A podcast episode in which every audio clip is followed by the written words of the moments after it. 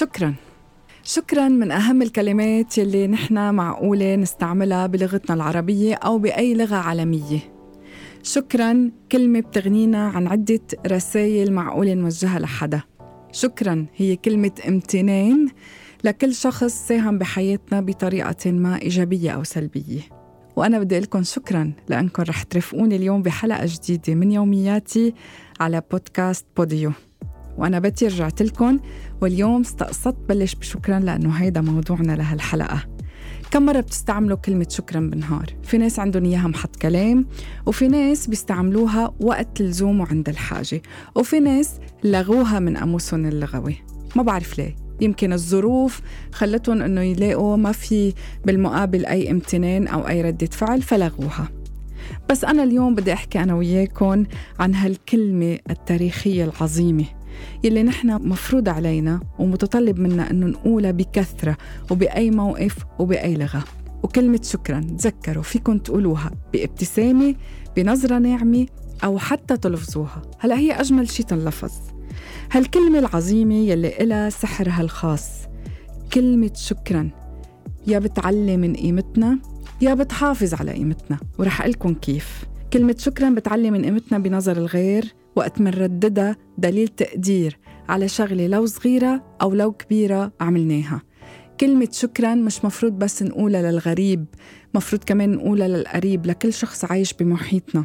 وما تعتبروا إنه كل شيء بتتشاركوه بالحياة مع محيطكم مع عيالكم مع بيئتكم مع شريك حياتكم مع أصدقائكم الكتير مقربين لإلكم مع زملائكم بالعمل. منا مطلوبة لأنه صار هيدا الشيء روتيني ونحن عم نعمل واجباتنا الحياتية اليومية. لا بالعكس كلمة شكرا. بتنشط العلاقة كلمة شكرا بتغذي العلاقة أي علاقة كانت لحتى تخليها أجمل.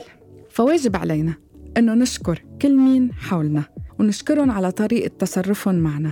وأيام بنضطر نقول شكرا مش بس للناس يلي عم بيزيدوا حلا على حياتنا مش بس للناس اللي عم بيزيدوا نكهة على حياتنا مش بس للناس يلي بيدعمونا بيقدرونا بيقدروا كل شغلة عم نعملها. كلمة شكرا مثل ما منحب نحن نتلقاها وقع علينا لازم نتخيلها تجاه الغير ونستعملها. وأيام كتير منعوز نقول كلمة شكرا للناس يلي عم بيأذونا. تعرفوا ليه؟ لأنه مع الوقت رح نستنتج كل أذية أكلناها بالحياة هي مع الوقت علمتنا. هي مع الوقت فتحت لنا عيوننا على كتير قصص. هي خلتنا نمرق بموقف أو تصرف أو تجربة غذت لنا تجربتنا وخلتنا نواجه الأمور بطريقة أصح وأسلم وأوعى. أيام رح تضطروا تقولوا شكرا لأشخاص عم يأذوكم مباشرة بالكلام من خلال نوعية حوار أو جدال.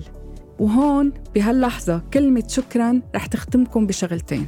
يا أما حتوقف هالجدال يلي ما له لزوم من الأساس وبينتهي الموضوع على خير وسلامة يا أما رح تجبر الشخص اللي مقابلكم إنه لو ضل يحكي وأنتوا قلتوا له شكرا رح يحكي لحاله رح يلاقي إنه موقفه أو حكيه كلامه ما له أي لزوم أو أي قيمة رح يلاقي حاله إنه لو كان على حق صار هو اللي عليه حق ورح تلاقوا حالكم أنتم خدمتوا أنفسكم من دون ما تنتبهوا بإنكم ما جريتوا حالكم للهاوية، ما نزلتوا من مستواكم الحواري والفكري، ما جريتوا حالكم على مستوى جدال ونقاش أنتم بغنى عنه.